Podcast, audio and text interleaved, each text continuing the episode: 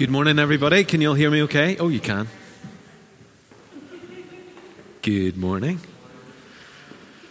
It's good to be back. Did Andrew take care of you for two weeks? You took care of Dee?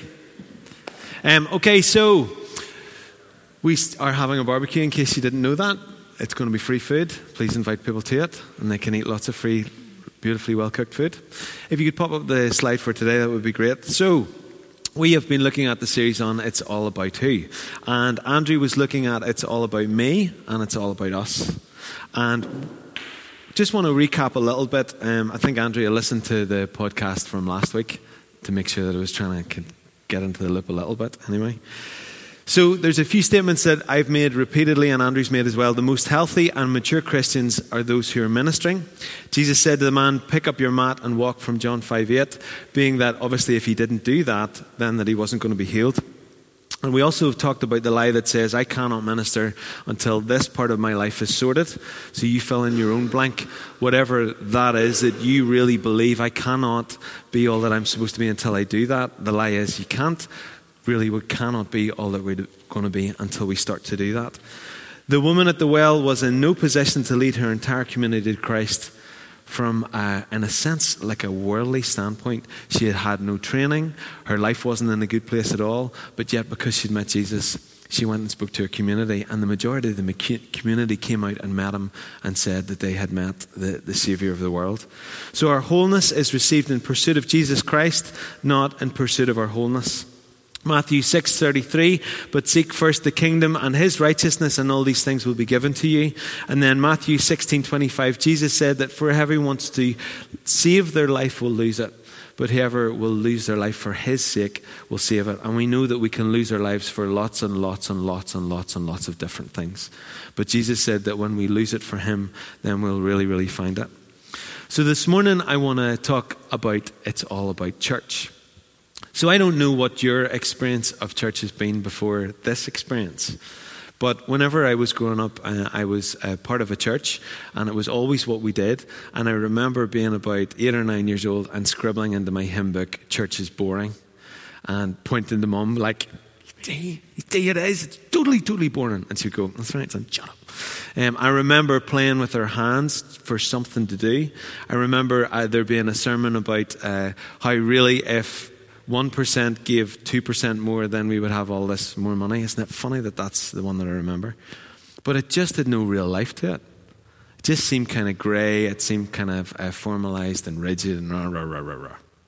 And then you all know the story. Uh, I was in a pretty bad place in my life. I was about 18 or 19, driving along the M5, car fills up with love, and I realized that this God that I thought I knew really wasn't like the God that was now uh, filling up the car with love. Um, it just, it just wasn't, it didn't marry up and it didn't match.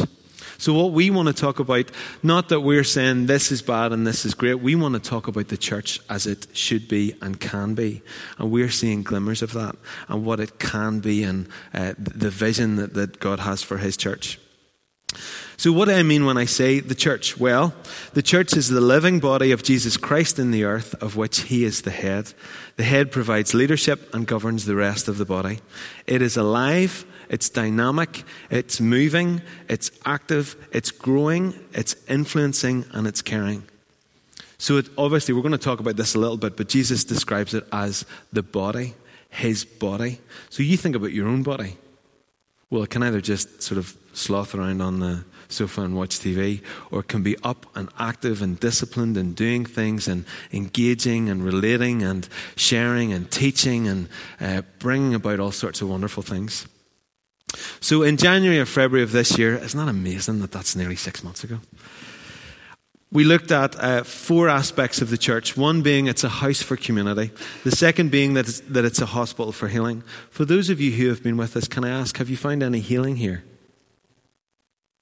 There's this incredible dynamic that actually you could invite somebody into a community of faith where God is obviously present, and in the presence of the community and in the presence of those relationships, if they stick and they stay, there will be healing. It's just the way it's going to be. So it's a, it's a house for community, hospital for healing, an army, an army for benevolence, basically bringing God's goodness to the earth. And it's a school for learning. The church is where the presence of the Spirit of God rests intensely among His people in unity as they seek hard after Him. God really, really, really, really, really loves unity. Psalm 133, you can follow this with me if you've got it. How good and pleasant it is when God's people live together in unity. It is like precious oil poured on the head, running down on the beard, running down on Aaron's beard, down on the collar of his robe. It is as if the dew of Mount Hermon were falling on Mount Zion, for there the Lord commands his blessing, even life forevermore. Remember when we were talking about Jesus is the Word? That when in creation God spoke, it wasn't as if there was an option that it might not happen. When He speaks, it happens. So when we dwell together in unity, God commands a blessing. So we want to be in a place like that, don't we? We've all been in a place where there is disunity, where there's difficulty in relationship, where there's not quite oneness or connection. It's just not a, a, pleasant place to be. Jesus also prayed in John 17, 20 to 23, My prayer is not for them alone. I pray also for those who will believe in me through their message, that all of them may be one. Father, just as you are in me and I am in you, may they also be in us, so that the world may believe that you've sent me. I have given them the glory that you gave me, that they may be one as we are one. And I and them, and you and me, so that they may be brought to complete unity. Then the world will know that you sent me and have loved them even as you have loved me. So God has got the highest value on unity, particularly in marriage, particularly in church. What do you see in a lot of churches? What happens? Splits, fractures, difficulties. I want to uh, bear testimony that when we left First Presbyterian in Ballynahinch, we left blessed and released. No difficulty, no disunity, no fracture, no uh, relational disease going on. We are clean. This church plant is not birthed out of disunity. It's really important that you know that. The enemy is after destruction. He's after ripping things apart. John 10 10a. He wants to kill, steal, and destroy. And he's about that in all relationships, particularly in the relationship in the local church. So we need to be aware of that. The Trinity models perfect oneness and unity, and the enemy absolutely wants to seek and destroy that. So, why do we, when it comes to communion, when it says about if you remember that you've got difficulty with your brother or your sister, Get it sorted now, because if you don't get it sorted, some of you have fallen, fallen asleep, i.e., are dead, or some of you are sick. We have got the highest value here about good relationships. That's why when it comes to communion, we give opportunity for, okay, that awkward bit where we all go, oh, where if, if you've got difficulty with somebody here, then please take opportunity and go and do that now. And hopefully, as we get a value for unity and oneness and protecting that, we actually are willing to pay the price of the difficulty and the awkwardness of getting up and dealing with the, the difficulty. And what do you find after you deal with a difficulty in a relationship? It reaches a altogether new level forming, storming, norming, performing continually going through that process. So as we learn to deal with the difficulties as they come up, we'll find even greater unity. Okay. It's in the presence of the Holy Spirit that it's the presence of the Holy Spirit that created and sustains the church. So basically, if we don't have God with us, if we don't have the Holy Spirit among us, then basically we've just got a bunch of people that meet together on a Sunday morning and we sing songs and we pray for each other and it's all very nice. What are we calling people to if it's just really a social club? We are calling people to Him. We are calling people to Him with our experience of Him and what we know of Him. So it's the Holy Spirit that sustains, and He's the one that created the church. And also, the church, this is an obvious one, but the church belongs to Jesus. It's not my church, it's not Andrew's church. It is your church, but it's not your church, it's His church. And we as a leadership want to go to the head and say, What do you want for your church here? Let's face it, if he's not building this church, we're stuffed before we started. But he is. It's his church. And that makes it kind of exciting. If you look at the first three chapters of Revelation, Jesus speaks to the seven churches. And as it was, it kept, you know, to be honest, that was the one thing that I had nearly forgotten to mention this morning, but it just kept coming back to me. And as I looked at the three chapters, what he says over and over again is, I know. He talks to the churches and says, I know that you do this. I know that you do that, but also you're doing this, but I know. So he knows us. He knows what's happening in this church. There are things that he knows that we need to do. There are things that he is absolutely delighted in, and he knows where he wants to take us. So it is his church. Let me read Romans 8 14 to 16. For those who are led by the Spirit of God are the children of God.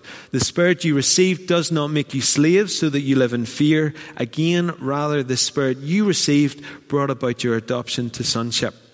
And by him we cry, Abba, Father. The Spirit himself testifies with our spirit that we are God's children. Now, if we're children, then we're heirs heirs of God and co heirs with Christ, if indeed we share in his sufferings, in order that we may also share in his glory.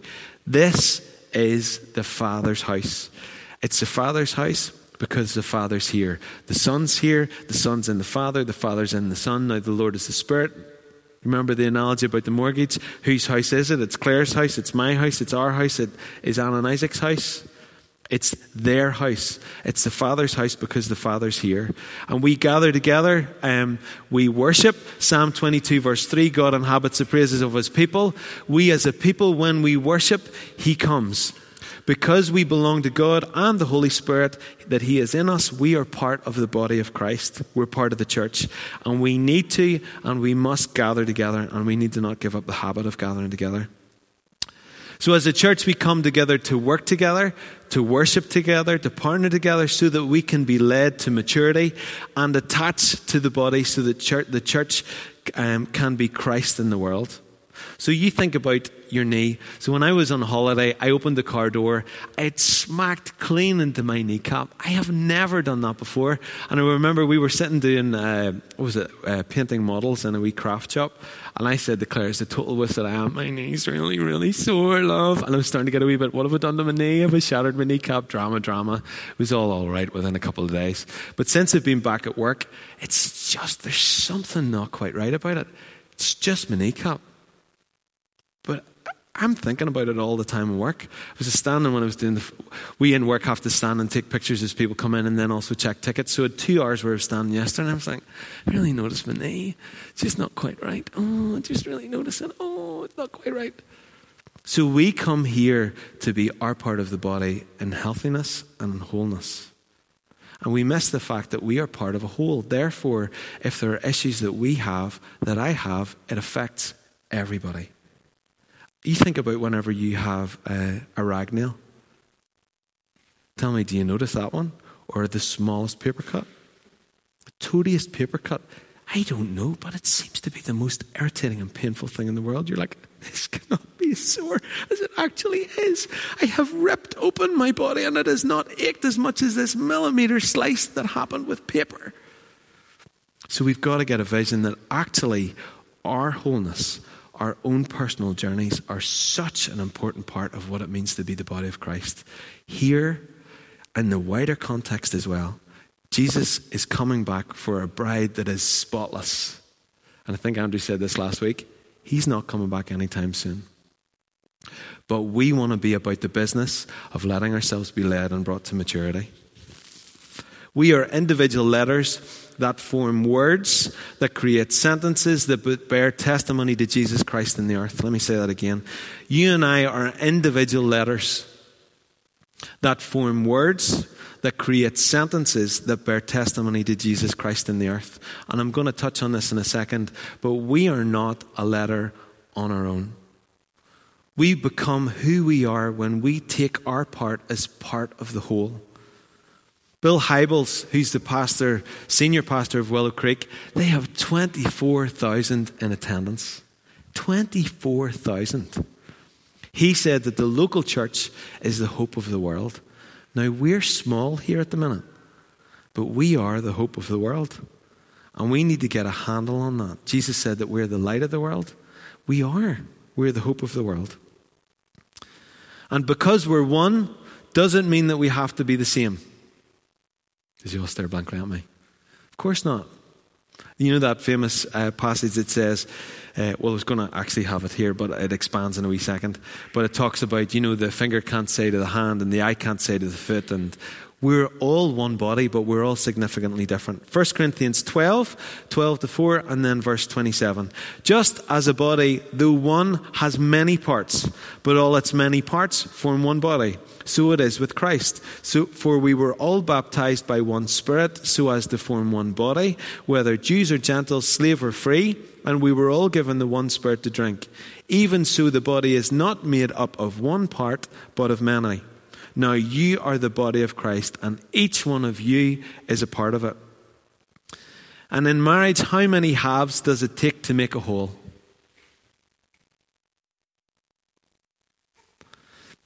It takes none. It takes two whole people to create one marriage. Well, you complete me. I don't want you then. Till you can stand and say, with me and God, I'm complete in and of myself. It takes wholeness to complete the whole. Does that make sense? Words are made up of consonants and vowels, they're all different. Stick all the same together, doesn't quite work. Mix them up, put them in the right order, makes a word. Put them together, makes a sentence. Put them all together, makes a paragraph. Put together again, you've got a chapter, you've got a book. See where I'm going? Our wholeness, it's back to that whole thing, it's all about me, really. And I was listening to Andrew say, I never thought that I would ever, ever uh, give a message about it's all about me. But until we get that actually it is all about me, then it can't be all about the whole. Sports teams, I know very little about them, but I do know that there are different players that play in different positions and they're still part of the one team. If they don't do that, then they don't get the job done and they can't have the opportunity to win the game. So, oneness in the church is not a loss of individuality, but an opportunity. An opportunity, can't even get my words out. Oneness in the church is not a loss of individuality, but an opportunity to minister to one another and discover who we actually are. Our wholeness is not found in pursuit of our wholeness, and the most healthy Christians are those that are ministering. So, embracing Jesus' love for us means that we become who we are in Him, and we can then take up our place in the body. And until you and I let ourselves be loved by God, we cannot really love others. And here at DCB, we are learning to love. And we are not quitting on anybody, so please do not quit on us. If it gets really messy, come and talk to us, but we're not going to quit, are we? Are we in this for the long haul? Some of you are going, I'm not answering that blanking question. I don't know. That's all right. But we're in this for the long haul. We're not going to quit on you. So, just as a body, though one has many parts, but all its many parts form one body, so it is with Christ. And the church is God's ordained place for us to become mature in who we really are in Him. Have you ever heard of a guy, Soren Kierkegaard? He was around the 18th century and was a theologian. He said, Now, with God's help, I shall become myself. Let me read Ephesians 4 11 to 16. So Christ himself gave the apostles, the prophets, the evangelists, the pastors, and teachers. Hello. To equip his people for works of service, so that the body of Christ may be built up until we all reach unity in the faith and in the knowledge of the Son of God and become mature, attaining to the whole measure of the fullness of God. Then we will no longer be infants, tossed back and forth by the waves and blown here and there by every wind of teaching and by the cunning and craftiness of people and their deceitful scheming. Instead, speaking the truth in love, we will grow to become in every respect the mature body of Him who is the head, that is, Christ. From him, the whole body, joined and held together by every supporting ligament, grows and builds itself up in love as each part does its work. So, as we mature, as we become who we are, as you become who you are, I get to become more who I am. We will step into greater and greater maturity. As you learn to love, I'm going to learn what it means to be love, and I'm going to learn about experiencing love as we experience His love altogether. As we lose our me, we will find our us. And actually, as we find our us, we find our me. It's not ridiculous. So, as we lose sight of what it is that we need or what it is that we want, as we learn to live and serve and minister, then we start to have vision for us together, and you become more important than me. And as that happens, then I understand and become who I'm supposed to be. Ridiculous as it really is. There are no lone gunmen in the church, and we have all met them. But God and I will work it out. That's all I need. Have you heard that before? Well, I, I really, you know, I, I don't do church or I, I don't want to be part of that or, you know, I have a problem with this or that or I, no, I don't do that. There are no lone gunmen in the church. That's not what the Bible says. It's just not. And actually hit me like a ton of bricks this morning as I read it. Christ Himself gave the apostles, prophets, the evangelists, the pastors, and the teachers to equip His people for works of service so that the body of Christ may be built up. So you can actually take from that that if you aren't yielded to leadership and aren't willing to have input from leadership, then actually you're not going to be everything that you need to be. And as frustrating as we may be, as difficult as it may be, that is exactly what God has designed. God uses people to mature His people. God uses people to mature His people. As I read that this morning, I thought, my goodness. Actually, saying that no, no, no, God and I will just work this out is totally, totally unbiblical. It is a lie. And what it will do is it'll mean that you just stay off over there. And eventually, over time, you'll start to just twist and have different philosophies and thoughts, and it'll all just become very, very, very subjective.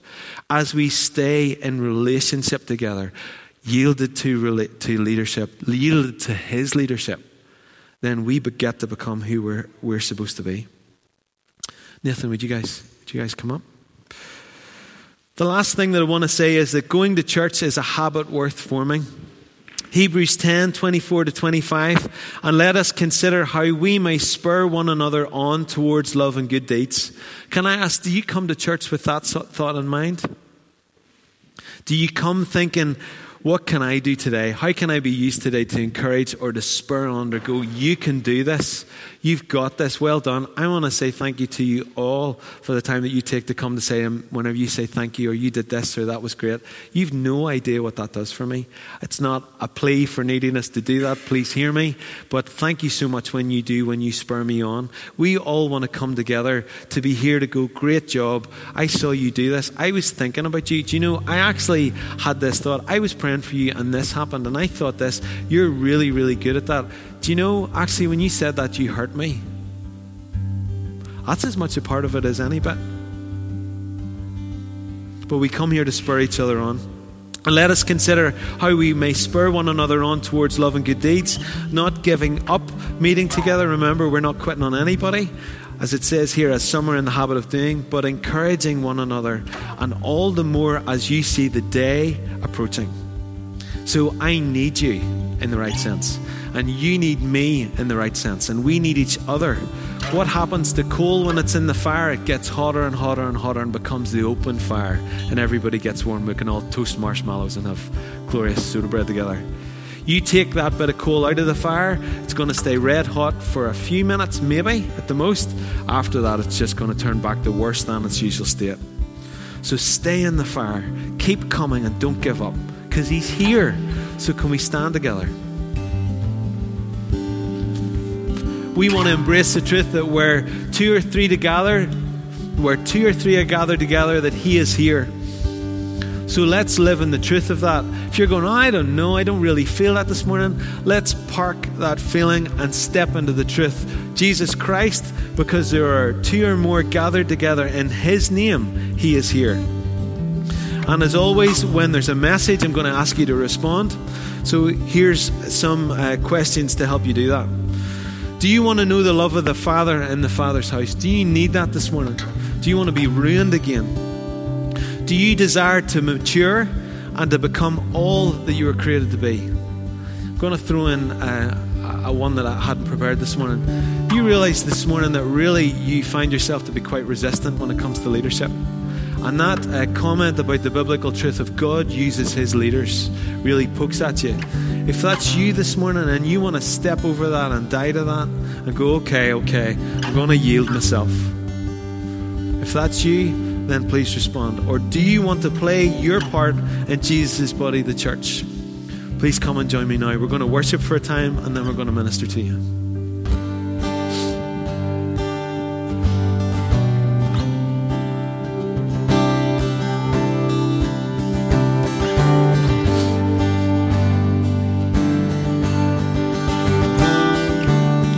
Holy Spirit, we ask you to come and increase your presence here. You said in Luke 11 that if we asked you for more, that you would give it, that you're a good Father. So come, Holy Spirit. We ask now that you would increase as we worship you. So come, Lord.